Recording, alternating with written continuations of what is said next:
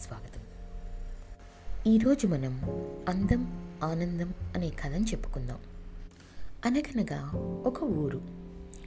ఆ ఊరిలో శేషయ్య అనే కమ్మరి ఉండేవాడు. ఆ కమ్మరి ఒకరోజు తన కొలిమిలో రెండు నాగళ్ళను తయారు చేశాడు. ఆ పని పూర్తయ్యాక నాగలి ఏ విధంగా ఉందా అని చూస్తున్నప్పుడు మొదటి నాగలి శేషయ్యతో ఈ విధంగా అంది. శేషయ్య నన్ను ఎవరైనా రైతుకు అమ్మివేయి. నేను రైతుకి పొలం దున్నటంలో సహాయం చేసి అతనికి ఉపయోగపడతాను అని అన్నది. అప్పుడు రెండవ నాగలి అమ్మో నన్ను మాత్రం ఎవరికి అమ్మకు శేషయ్య నన్ను నీ దగ్గరే అట్టి పెట్టుకో. నాకు అంత చాకిరి చేయటం నా వల్ల కాదు అంది రెండవ నాగలి. అలాగే అని శేషయ్య వాటి కోరిక ప్రకారం మొదటి నాగల్ని ఒక రైతుకు అమ్మివేశాడు. రెండవ నాగల్ని ఒక మూలన అట్టే పెట్టాడు. ఎందుకంటే తనకి ఆ నాగలితో ఏ విధమైనటువంటి ఉపయోగం కూడా లేదు. అలా కొన్ని రోజులు గడిచాక మొదటి నాగలిని కొన్న రైతు ఆ నాగలితో పాటు ఏదో పని మీద శేషయ్య దగ్గరికి వచ్చాడు.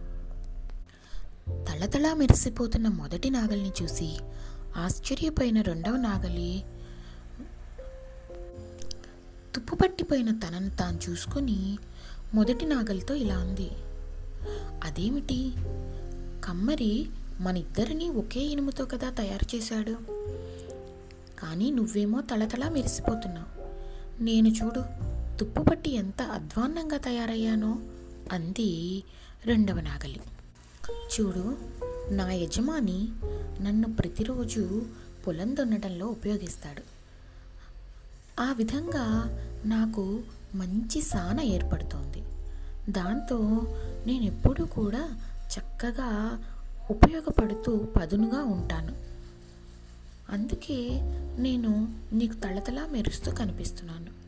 నువ్వా ఎటువంటి ఉపయోగం లేకుండా మూలన పడి ఉన్నావు కదా. అందుకే తుప్పు పట్టి పాడైపోయి మొండిగా తయారయ్యింది నువ్వు ఎవరికీ కూడా ఏ విధంగా ఉపయోగపడే అవకాశం లేదు అని విడమర్చి చెప్పింది మొదటి నాగలి. అప్పుడు రెండవ నాగలికి తను చేసిన తప్పేంటో అర్థమైంది. హాయిగా ఏ పని లేకుండా కూర్చుందాం అనుకుంది కానీ దానివల్ల వచ్చిన నష్టం ఏంటో అప్పుడు ఆ నాగలికి తెలిసింది.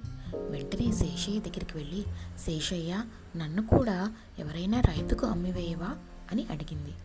అలాగే అని శేషయ్య రెండవ నాగల్ని కూడా ఇంకో రైతుకు అమ్మాడు. అప్పుడు ఆ నాగలి కూడా చక్కని పదును ఏర్పడి హాయిగా ఉంది. మనకి దీని ద్వారా ఏం తెలుస్తుంది?